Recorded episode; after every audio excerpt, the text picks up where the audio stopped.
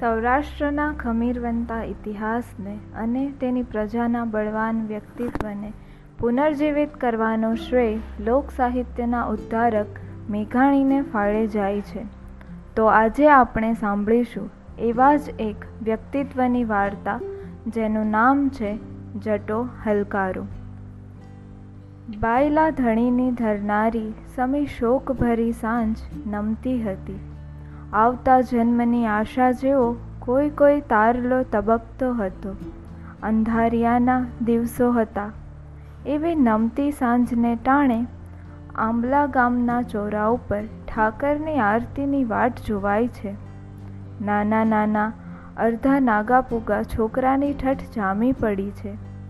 કોઈના હાથમાં ચાંદા જેવી ચમકતી કાંસાની ઝાલરો ઝૂલે છે ને કોઈ મોટા નગારા ઉપર દાંડીનો ઘા કરવાની વાટ જુએ છે.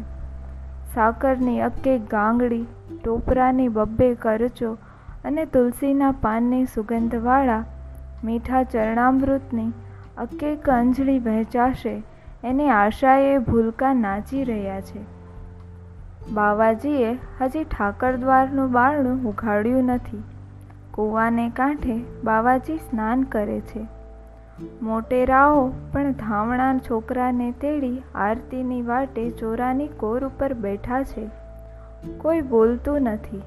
અંતર આપોઆપ ઊંડા જાય એવી સાંજ નમે છે.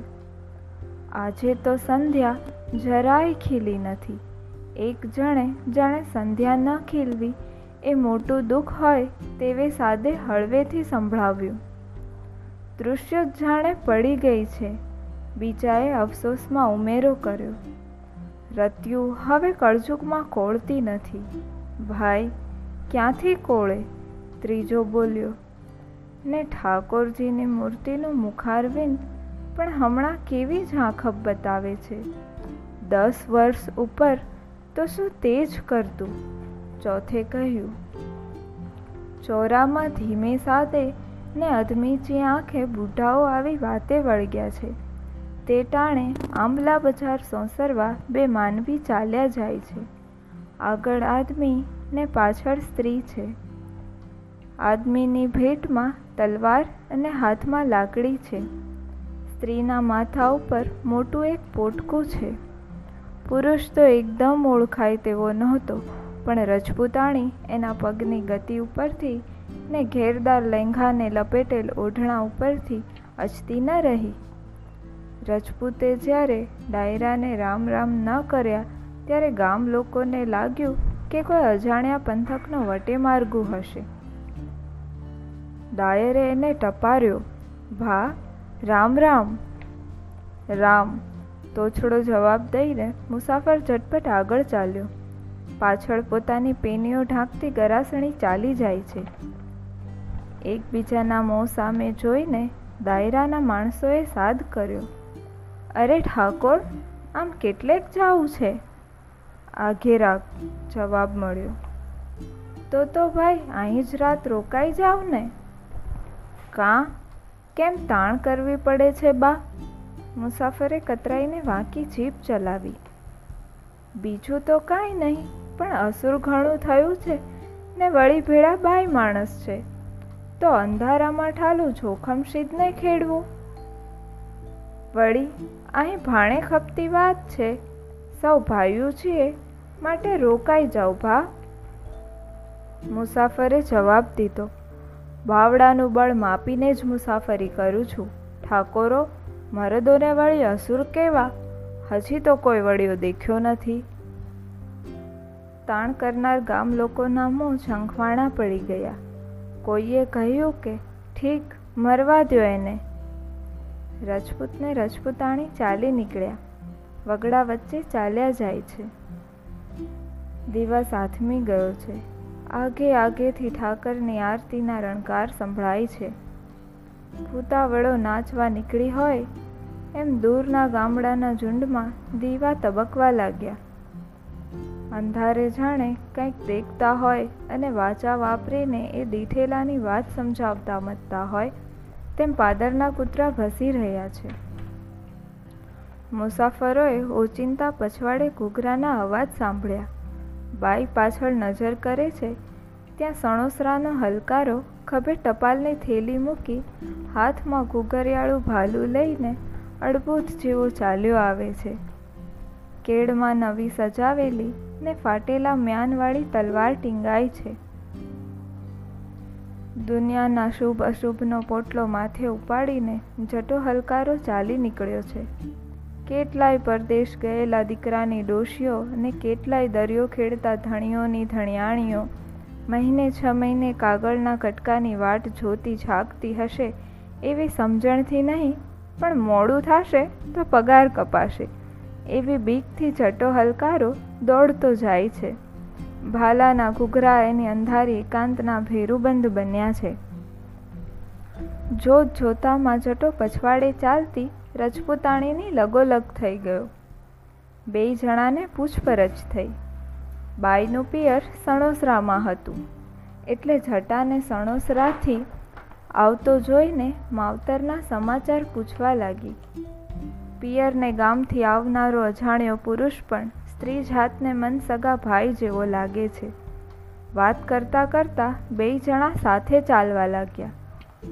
રજપૂત થોડા કદમ આગળ ચાલતો હતો. રજપૂતાણીને જરા છેટી પડેલી જોઈને એણે પછવાડે જોયું. પરપુરુષ સાથે વાતો કરતી સ્ત્રીને બે ચાર આંકડા વેણ કહી ધમકાવી નાખી. બાઈએ કહ્યું, મારા પિયરનો હલકારો છે, મારો ભાઈ છે. હવે ભાળ્યો તારો ભાઈ. છાનીમાની ચાલી આવ અને મહારાજ, તમે પણ જરા માણસ ઓળખતા જાઓ. એમ કહીને રજપૂતે જટાને તડકાવ્યો. ભલે બાપા, એમ કહીને જટાએ પોતાનો વેગ ધીરે પાડ્યો. એક ખેતરવાનું છેટું રાખીને જટો ચાલવા લાગ્યો. જ્યાં રજપૂત જોડલું આઘેરાક નહેરામાં ઉતરે છે ત્યાં તો એક સામટા બાર જણાએ પડકારો કર્યો કે, ખબરદાર, તલવાર નાખી દેજે.